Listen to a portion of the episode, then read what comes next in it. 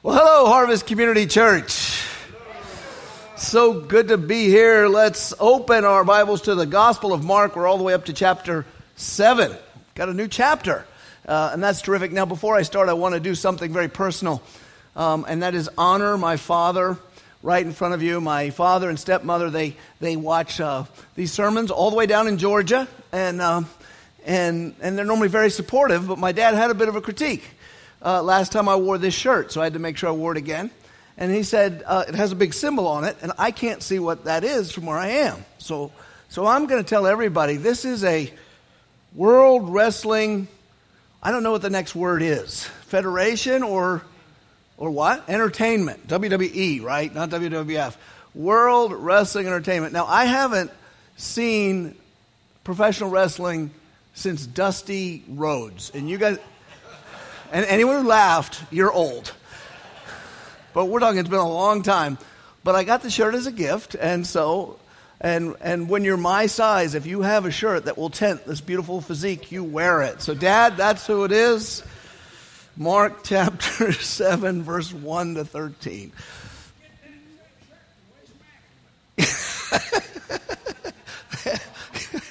they couldn't hear you on that side, so we're going to let that one go.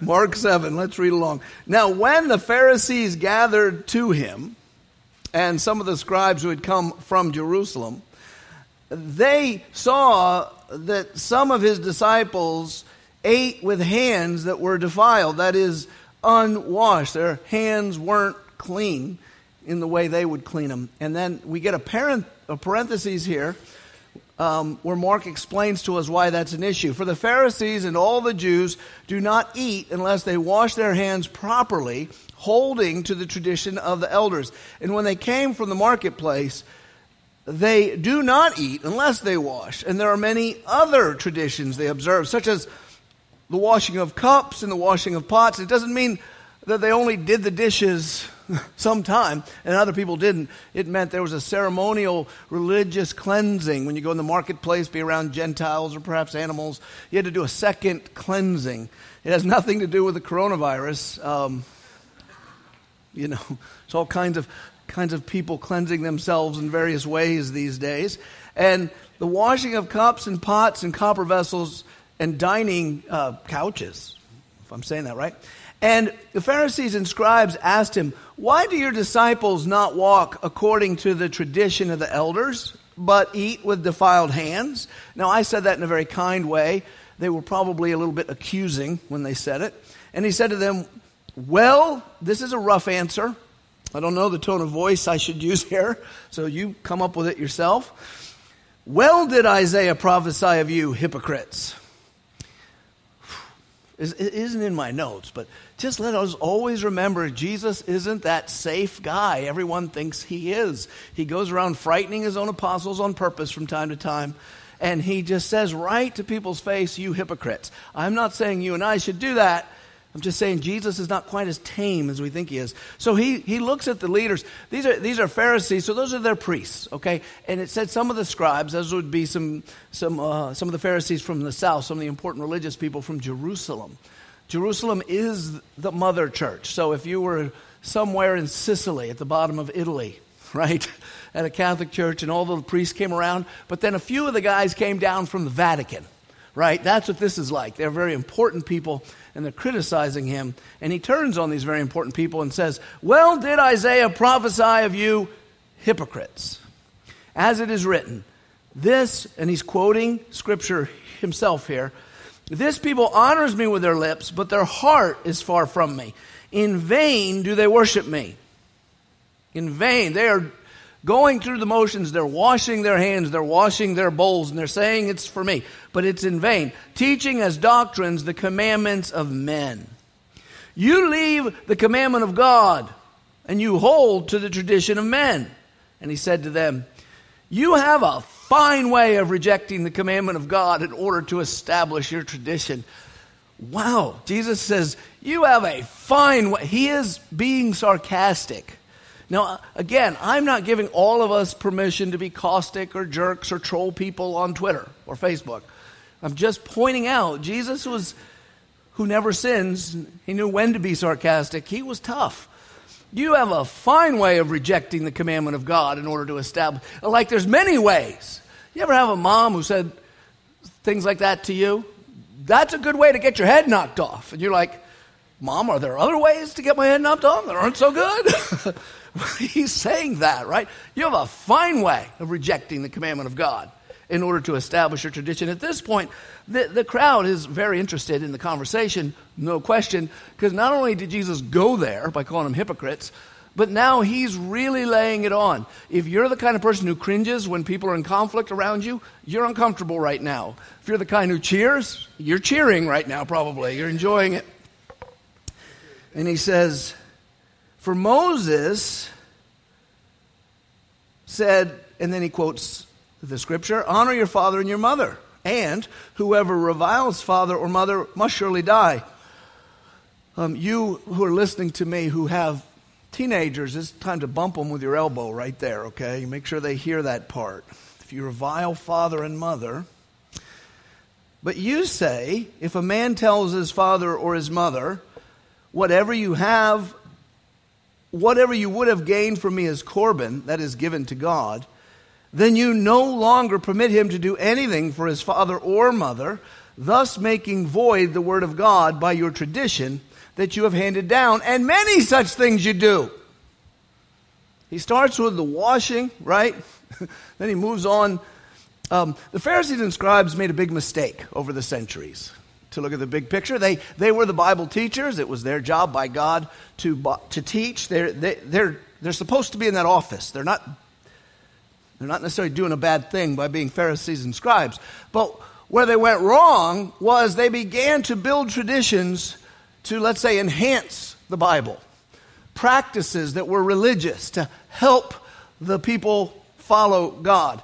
And eventually, as time went on, their rules and practices of religion became equal to the commandment of God. And then Jesus even points out there are times when your commandment becomes greater than the commandment of God, right?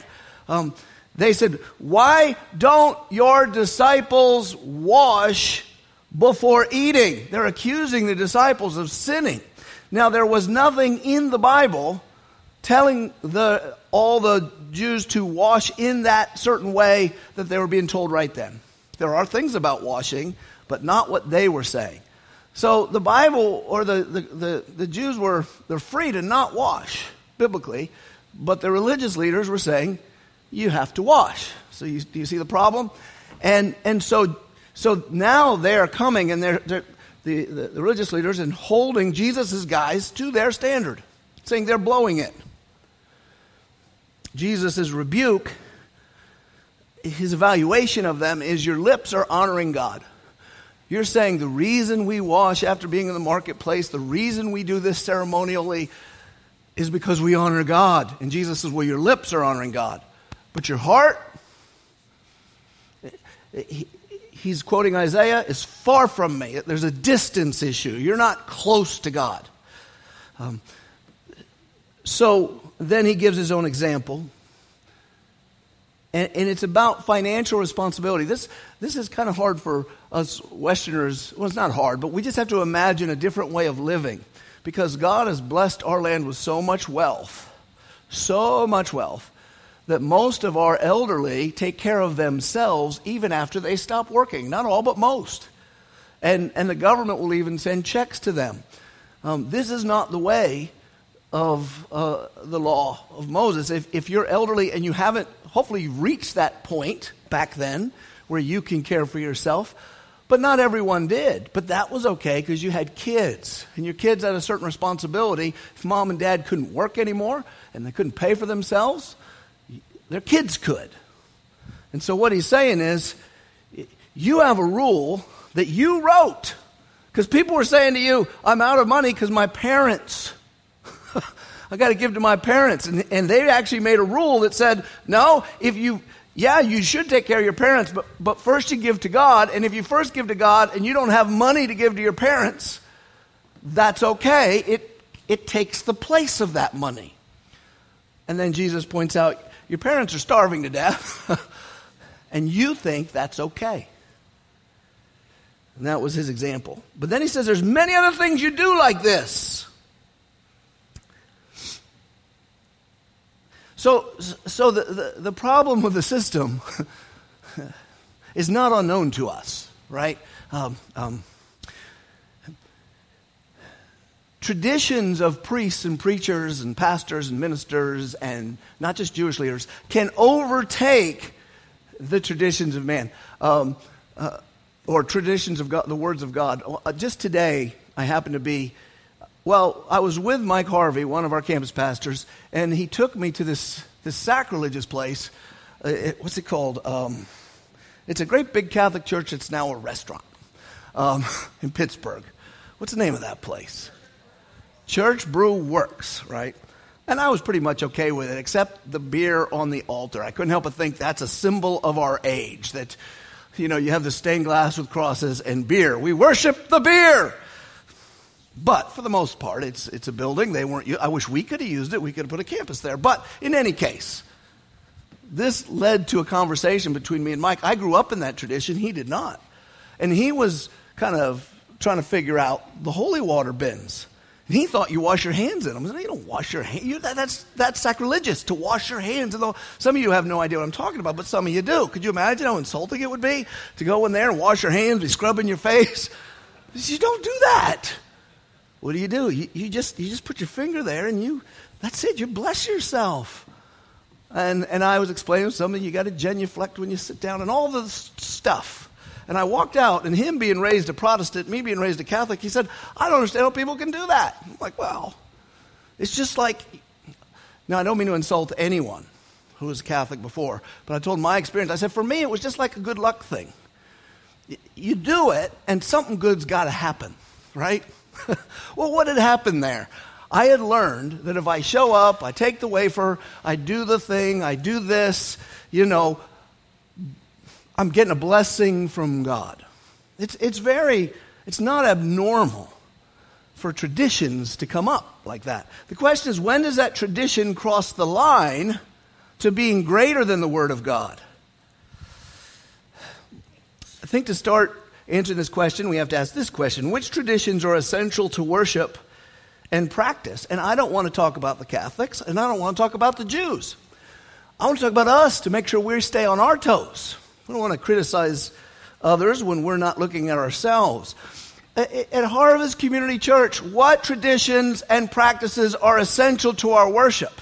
You start there and then you know what isn't. The answer is whatever the Bible says is essential. I know, that was too easy, right? God makes the rules. Well, what does the Bible say? Well, the Bible says when you set up your church, you should have an organ on one side and a piano on the other and a lady who works hard running back and forth between them while you sing from a hymnal. It's right in the Bible. No one got that joke. I'll slow it down for you. I guess I'm trying to make the point is uh, did you ever realize that the Bible tells us how to worship? And yet we have a way that we worship and we might never ask. I mean, churches fight all the time about how to do church. But where do you start with how to do church? Normally it's what? It's whatever we experience growing up, right? That's how you do church. Whatever I experienced growing up, that's how I do church. It could be right, could be wrong. Well, tonight we want to check. See, the Pharisees made a mistake we do not want to make. In vain do they worship me, teaching as doctrines the commandments of men. That language shows the danger. Doctrines or teachings from God that we should hold right up. It's the Ten Commandments level. You do not, they, they're taking, taking commandments men made and mislabel them. This is what God said you must do. And to avoid this mistake, we must stick close to the Bible's teaching on worship. So, what does it say? Here comes the list. Most of the verses are going to pop up in front of you. Some of them won't because there's so many. I had to leave some out and I just couldn't. I just went back and started putting more in. So just pay attention. I'll try to be clear. First of all, we gather. First of all, we gather together. The word church, ecclesia, means the assembled ones, the assembly. right? We come together. Um, if you don't come together, you're not an assembly, right? Could you imagine having a team and you're never on the field together? well, that's not really a team, is it? Um, the, the coming together, causes some people all sorts of problems because sometimes they have social problems. They don't want to be together. Or sometimes they're lazy. They don't want to meet when other people meet. And sometimes they don't want other people holding them accountable. And they'll say, Well, I don't got to go to a church to be a Christian. And they try to pull back or they'll criticize it. I believe in Jesus. I don't like organized religion. Well, you organize everything else in your life or you'd never make a dinner date. Right? You'd never, you'd never be at work at the right time and place. and you'd never have a meeting. Uh, there, we got to organize this thing. We have to gather and meet. Did you know Hebrews 10:25 says that we are not to neglect meeting together, as some are in the habit of doing. The, the interesting thing here, I'm going to drop some Greek on you. I don't like doing that because I, first, I don't want to make myself look like an expert in Greek because I'm not. But I also don't want you to make, make you think you need to be to understand the Bible because you do not. We have good English translations, but this is kind of a cool word. In Hebrews 10:25 when it says do not neglect meeting together. I thought what does that word mean meeting in Greek? The word is one that I think you can recognize, though you've probably never heard it before. It's I don't know how you say it, but uh, uh, as far as the emphasis on the syllables, on the syllables, but I'm going to here here it goes. Ep.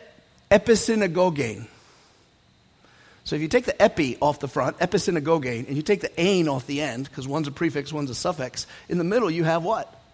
Synagogue. Synagogue. Uh, beautiful. So we have the ecclesia and the synagogue, which is the Jews would take as their local church, not the temple. That's their one time where you go for festivals, the local church. So without question, the Bible's saying meet together. Well, what do we do when we meet together? The earliest verse we have on this, after the Lord ascended into heaven at least, is Acts 2:42 when it said they devoted themselves to the apostles' teaching, to fellowship, and to the breaking of bread and the prayers. So if you take those elements, first there was devotion, there was a motivated desire to do these things. Right? To do what? Uh, to learn what, the, what was the apostles' teaching? What was the teaching of Jesus? They knew Jesus. They were eyewitnesses. They knew what he said. They knew what he did. They knew their Bible, which for them was the Old Testament. And what they taught was the gospel. Everything they taught was the gospel, the good news. So they were devoted to learning. Apostles, tell us what he taught you. Second, fellowship, which is a, like Christianese now, for community. They devoted themselves to community. Um, sometimes you can say, Well, I'm going to go to church. I'm going to sit in the back. I'm going to get in. I'm going to get out. Hopefully, no one talks to me. And now I'm not trying to say anything about the people sitting in the back of this particular building or any of the buildings we're in. But maybe if you're in a building, you could look to the back and see who it is and see if they escape really fast when we're done. But there's got to be some access to community, right? One of the reasons Harvest has community groups. Some people say, some people go to community groups, they come from other churches, and they go, but it's not a proper Bible study. I know it isn't. We use a Bible, and we talk about the sermon and how to apply it. And we, we are all for these regimented, smart Bible studies. You should be diligent to show yourself approved. But our culture would rather have these kind of non intimate, don't make friends Bible studies sometimes instead of a community group, we are actually having to spend time knowing one another. Next, they ate together. They just ate together. Yay! I meant that. it's, a, it's a good Christian thing to do. And they prayed. They were devoted to their prayers. Now, this is a very helpful text, but there is a problem with it. It's descriptive, not prescriptive, right? What's that mean? Well, it describes what they did, it doesn't tell us to do that. Now, it's a pretty good indication. We should copy that. Um, but it, the Bible has a lot of those, right? It has descriptive text that you should, doesn't mean you should copy them. Abraham had more than one wife. It does not prescriptively say you should have more than one wife. So someone says, well, Abraham had more than one wife, yet described what he did. It never said, good job, Abe. it didn't say that. It didn't say, you do it. So this is descriptive. So what about some prescriptive texts? There are many. I picked a good number of them, but there are more. Um, Colossians 3:16. Let the word of God dwell in you richly, teaching and admonishing one another with all wisdom. So, teaching and admonishing. So, there's the teaching. What's admonishing? It's reminding one another of your spiritual duty. That's what it is.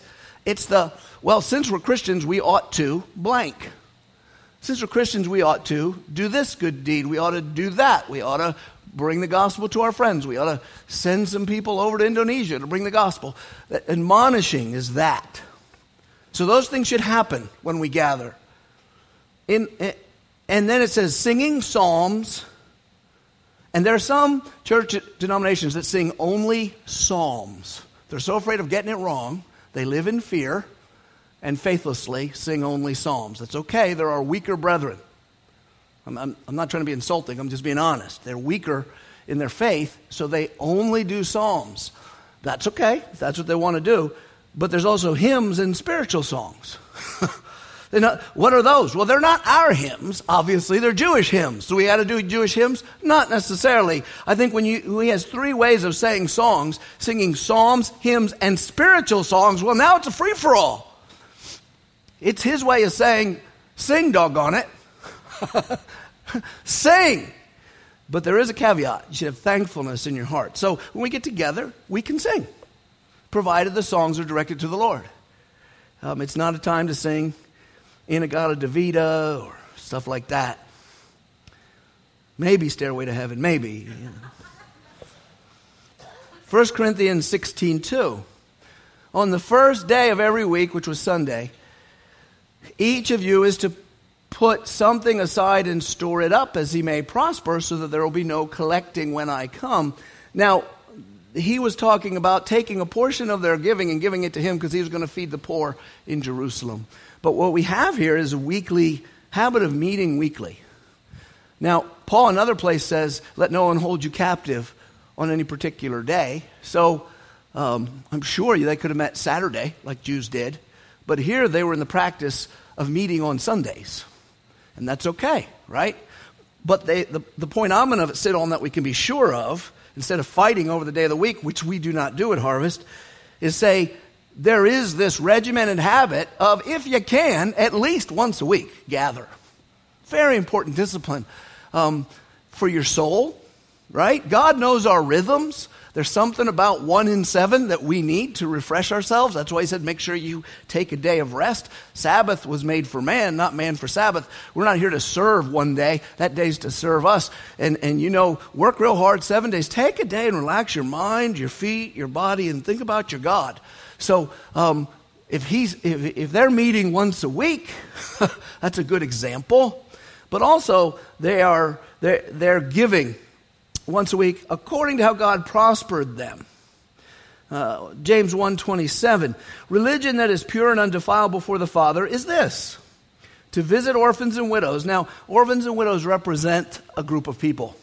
We don't have the orphans and widows issue in America like they did. Our orphans are all in foster care.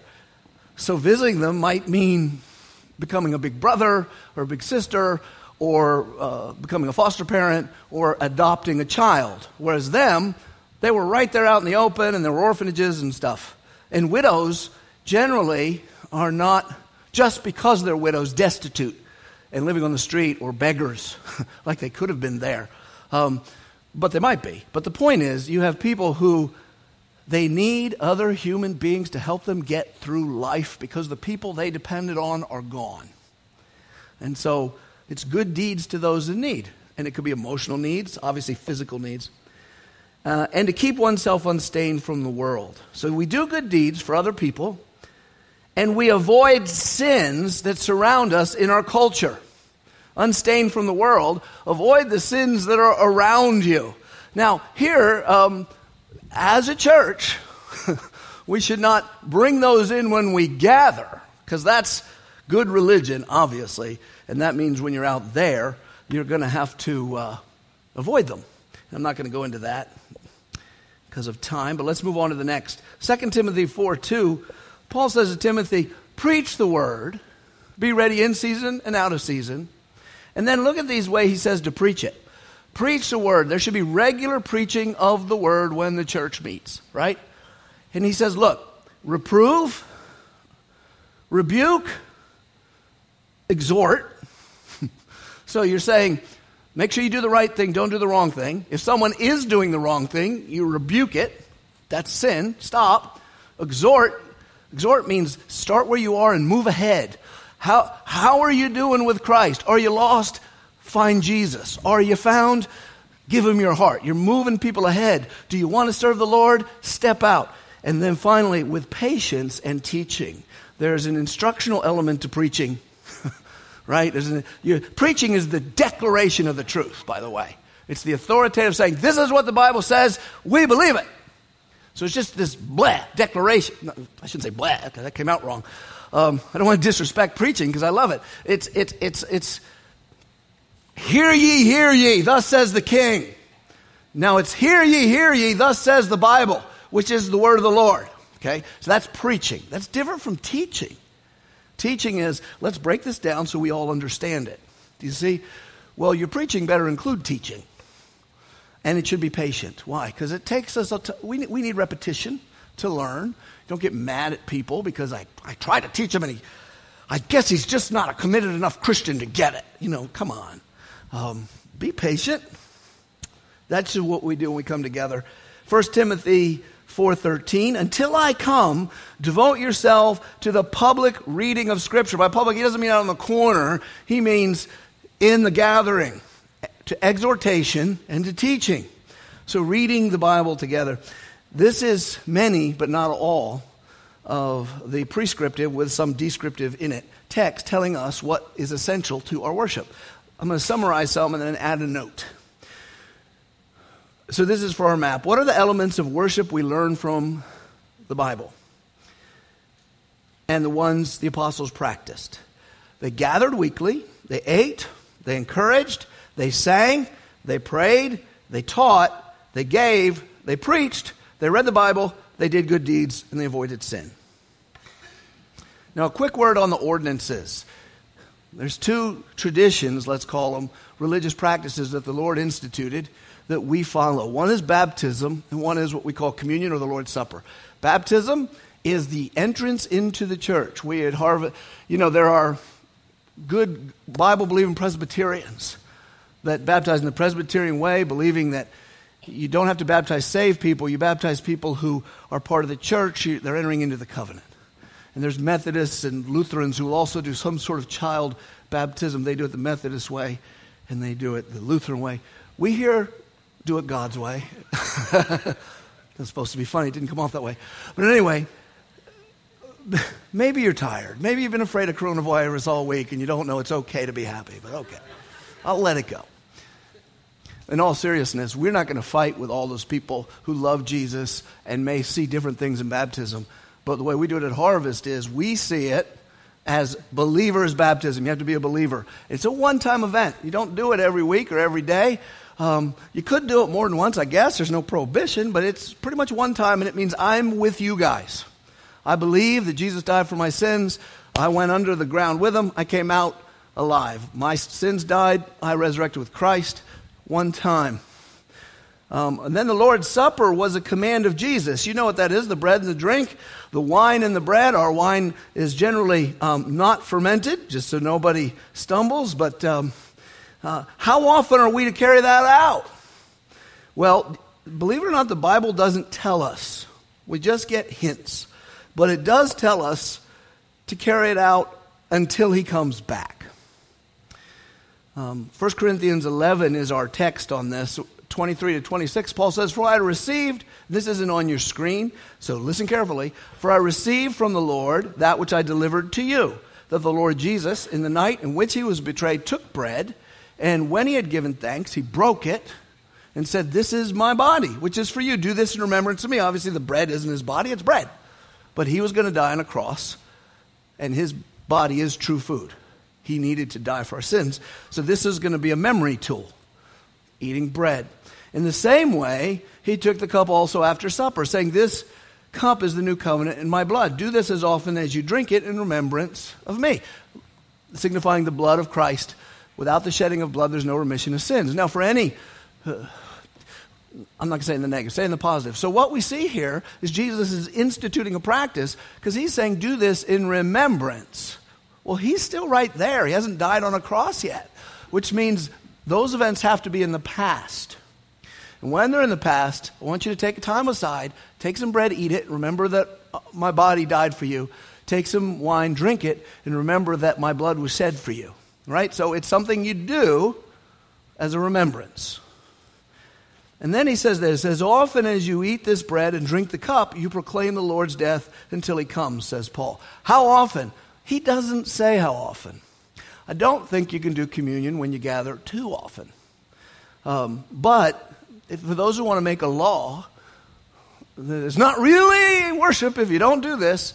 You, you have a very thin leg to stand on in the scripture. There's nowhere in the scripture you're going to find that command. In fact, it just says as often as you do it.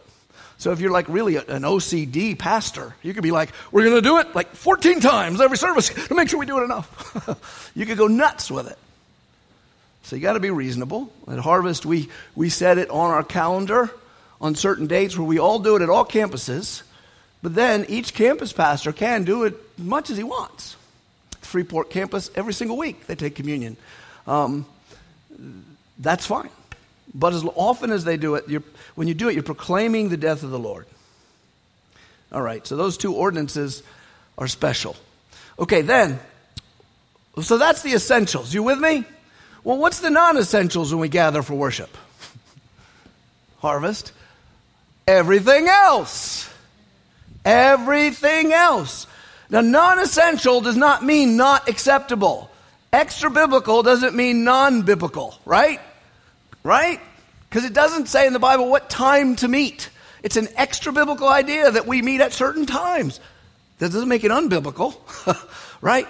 So, but what are the non essentials? I'm going to give you some examples. Having a pulpit, having a stage, having pews, having chairs, having a piano, having an organ, having guitars, having drums. Now, I want to say drums and guitars are essential, but no, they're not essential. Bass, too, right? I mean, little keyboard, Moog synthesizer. No, not essential. None of them. Buildings, not essential. Steeples, not essential. Decorations, religious symbols, and stained glass, not essential. Hymnals, nope. Singing the doxology after you take up an offering, not essential. Dress codes, well, I think, I'm saying not essential, although remain unstained by the world means we should be modest, but still, dress codes themselves, no. Sunday school, nope. Kids' church, uh uh-uh. uh. Bulletins, no. Safety teams? No. Greeting teams? No. Written prayers? No. Standing or not standing to read the Bible? No. Use of technology? No. Websites? No. Good Friday service? No. Monday, Thursday service? No. Christmas Eve service? No. I could go on. Do you get the point? All churches tend to exalt what they practice as equal to the essentials. If we give ourselves enough time, even at a 21 year old church, I think, about what we are, we uh, already, rigor mortis can set in. and it looks like elevating non essentials to essential. And that's okay to have non essentials. You got to have non essentials. We live in a practical world. Plus, non essentials can sometimes help you worship, right? To stand to read the Bible. So a lot of churches do that that can help you worship. It can remind you stop goofing around. This is God's word. This matters. Stand up. You know, there, there's nothing wrong with that. But you don't have to do that. What we need to be careful is when we start to make our practices and our preferences equal to the law of God. Here's the test for your own heart, because I know Harvest has many people who've come from other churches. If all the things I mentioned above were taken away, Does church go on for you? Or, no, I need those things. or, I'm really not sure what I'm doing here. Um, one stumbling block, well, many stumbling blocks come to those who visit Harvest, but then other churches, I'm sure, go through this, is the absence of their favorite non essentials. We, we've had people, more than one, this one always gets me. I don't get this one. But it's because of my cultural upbringing, and I wasn't raised really a Christian. Um, we don't have a cross on the wall behind me while I preach. And that's really been a stumbling block for several people. I don't belittle that. They, they really think, can you be a church and not have a cross on the wall behind you when you preach? Now, you might, that might wake you up. You might go, they're right. Then you, I'd, have, I'd have you say to yourself, well, wait a minute. wait a minute. Where'd you get that rule? There are no crosses as decorations in the Bible, not a one. Are you saying you can't have a cross? No, no, no. I'm not saying that either. There's no prohibition. You don't have, you don't have to have a cross. we, we had uh, some, one dear lady whom I loved, and I still love, and she's not at the church anymore, said, We need to sing the doxology after you take an offering. That's where, Praise God from whom all blessings flow. Praise Him, all creatures here below. Praise Him above, ye heavenly host. Praise Father, Son, and Holy Ghost. Amen. Anyway, yes, thank you. Right. Most evangelical churches traditionally have sung that after they take the offering. The pastor is praising God because he's like, I'm going to get paid this week. I think, I think there should be a rule right? If you didn't put any money in, you're not allowed to sing the song. then we'll find out. No, just kidding. And this dear lady said, We need to do this. I did it for her one time. I said, it, has got to be meaningful since we never do it. Eventually, she went to another church. midweek services. People have tripped over that. Left the church because we didn't have midweek services. Or they may stumble over not just the absence of favorite non essentials, but the presence of unfamiliar non essentials. and the internet helps because the internet can teach you that if you go to a church that doesn't have windows and has a stage instead of a pulpit, it means it's all about a concert and entertainment and God's not there. And I had one lady who read that. I couldn't get her into her head. Jesus might be here. He might be here. He might be okay with the stage. And since we use video and have to use lights, we got to control the light. He might be okay with that. But that's okay because another website says if you use video, that's clearly not of God. Coffee in the worship area. They drink coffee while they worship. I was drinking coffee before I came up here. Uh, and I wasn't doing it because I knew I was preaching this. I was doing it because the coffee's good. That is a sin. It really is a sin to serve bad coffee to the Lord's people. And I want to confess that Kevin Giddings has done that many times. but he has repented of his sins. A couple years ago, he repented of his sins. You know, you can't drink coffee. Now, I'm not trying to condemn people for this. They've been trained to think this way. If you walk into a place, you call it a sanctuary, and it's always quiet.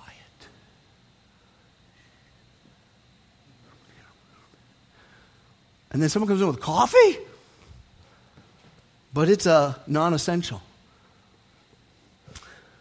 Why do people have a natural tendency towards elevating traditions until we equate them with true worship?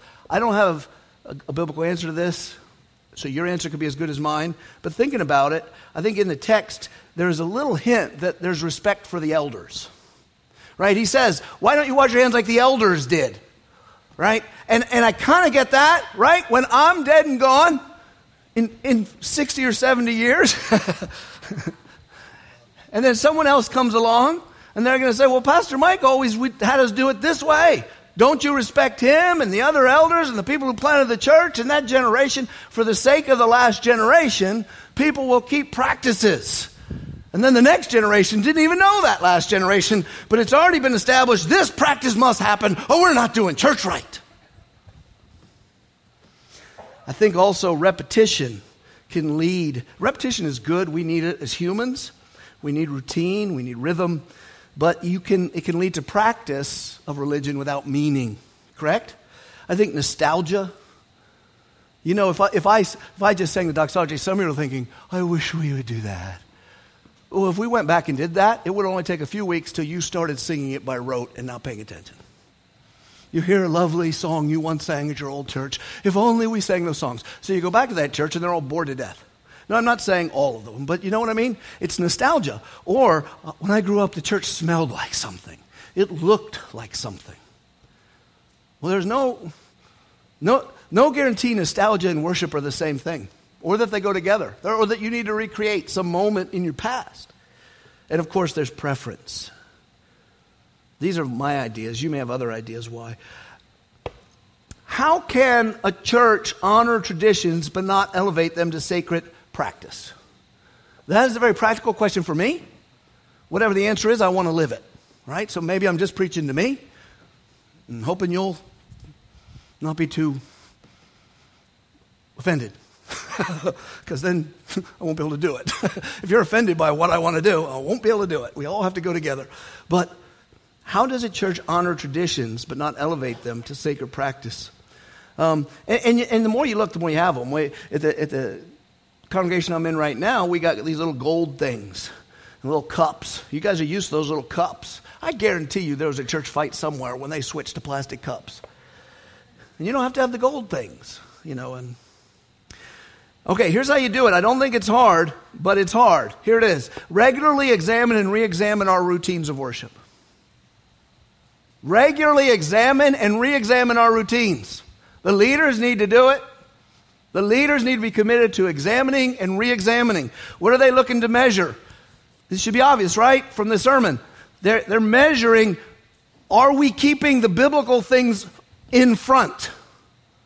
Well, people today like really short sermons and puffy songs and well that's no, no we, we need to be devoted to the teaching of the word you know we need to read the bible in public are we doing the right things Plus, are the extra biblical things we're doing, or the non essential things we're doing, helping us achieve the biblical? That's how you know. Now, in my case, and I'm not speaking for others, my tradition, growing up, holy water was useless because it didn't help any biblical tradition. To me, it was the same as throwing salt over your shoulder if you spill the salt. This got to help. yeah. It wasn't helping a biblical tradition at all. Well, I don't want to make fun of them. That's my experience there. What do we do that may not help? You can have a, a, an event that you got to do every year because we do it every year. Nobody likes it. The workers are now tired of it. But if you don't do it, at least eight people, and doggone it, they give money, are going to be mad because we always do this and it's their thing. Well, don't do it anymore. That's what I'd say. Look, here's how it works. There are churches all over the country but let's get local. All over Western Pennsylvania dying. And you can go to them and you walk into a church and you go, 1945. Because the people, and, and change never comes to those churches because the people resist it. Because this is the way God taught us to do church. Right? and then there's, I could say each generation, I could forget the question and say, look, I'm going to do my best. When I die, someone else's opportunity, someone else's problem. Each generation has their, has to renew it. That's not how it works. Each generation, you know, these, these young people that say, the last generation left this problem to us. That's just a stupid way to think. It's not how time travels. You don't get, okay, three, two, one, okay, your generation's over, you're not in charge, your generation go. It doesn't work like that. You have to every day. That's how it works. In other words, Harvest Community Church, until the conviction of the scripture changes in me or till I'm driven out, is going to be committed to the idea that change is good all the time if it improves our ability to do the biblical essentials. So things won't stay the same. And people say, well, I liked it the way it was. You might have. It's not that way anymore. and that's okay. Because we don't want to become a congregation of people who honor God with our lips. Right. Well, I have a great illustration I'm going to skip because I don't want to change everything now, and time does matter. So let me eh, move to the last portion. How can we be sure that we're worshiping God with our hearts and not just giving lip service? This is an individual question. The other one's kind of collective. But it results in wor- individual worshipers. You can either worship by washing your hands, like the Pharisee said, and doing this and all these other things. And you go to the Pharisees and say, Am I worshiping God? They say, Yes, you're worshiping God. But then God looks down and says, No, you're not. right? This is the problem you, as an individual, want to avoid.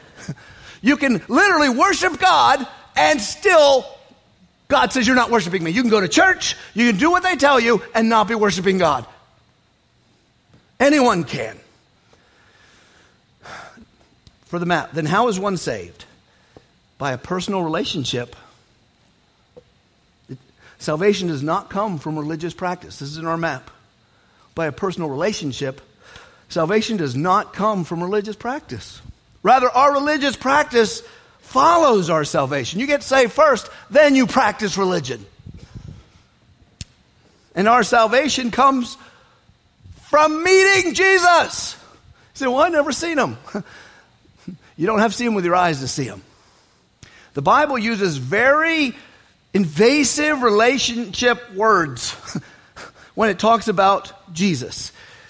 The, the number one strong word that bowls me over is the word receive but as many as received him. You have to receive Jesus. You have to receive the Holy Spirit.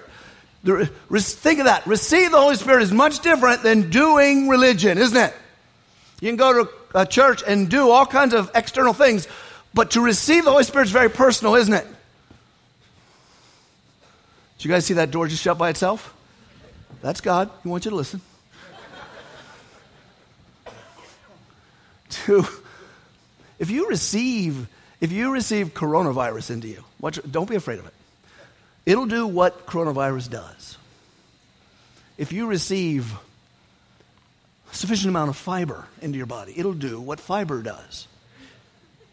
If you receive sun rays into your body, it'll do what sun does. If you receive God and stay the same, you haven't received God. You have the most powerful force in the universe in you. And, th- and that's how he wants to meet you. There's not a waiting gradually. You either receive or you don't. So you either let Jesus envelope. This is so intimate. You're like, well, I'm really tough with friendships. I take time. Okay, take time with the rest of us. Don't take time with Jesus. John 1 12 and 13.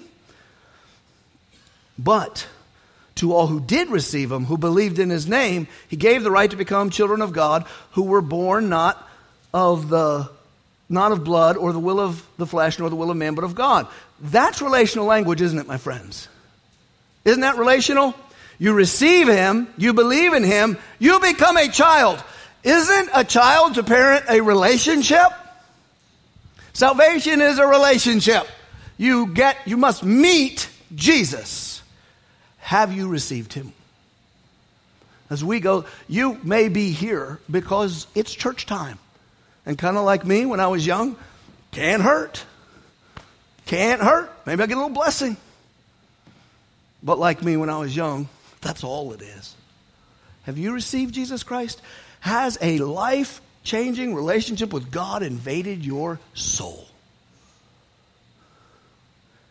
You might say, well, does he want me? Well, I'll say this he did a lot to make this relationship possible. Woman says, Does he love me? Better prove it with a ring. Not that ring. We have to do better than that.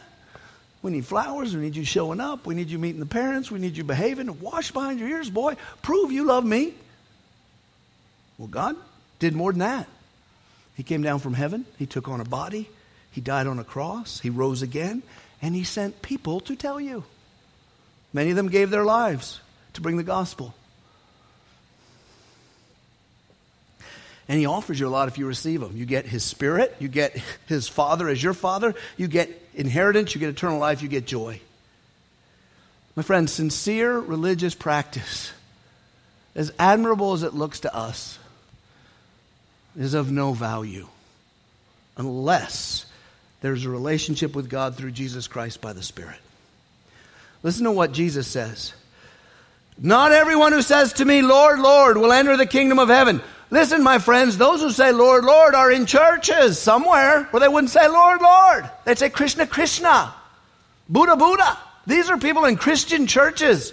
At the end of time, not everyone who says to me, Lord, Lord, will enter the kingdom of heaven, but the one who does the will of my Father who's in heaven. On that day, many will say, Lord, Lord, did we not prophesy in your name, cast out demons, do many mighty works? Weren't we good religious folk? And he's going to say, I never what? Knew you. We never met. Yeah, you were working hard for your religion. You were doing the stuff the preachers told you. But have we met? Depart from me, you workers of lawlessness. What about you? Do you know him? Have you received him? Jesus died for you because he loves you. To receive him is a decision. He's done his part of the relationship, he's offered himself. That you're surrounded, if you're in any of our campuses, by people who've made this decision, who are rooting for you.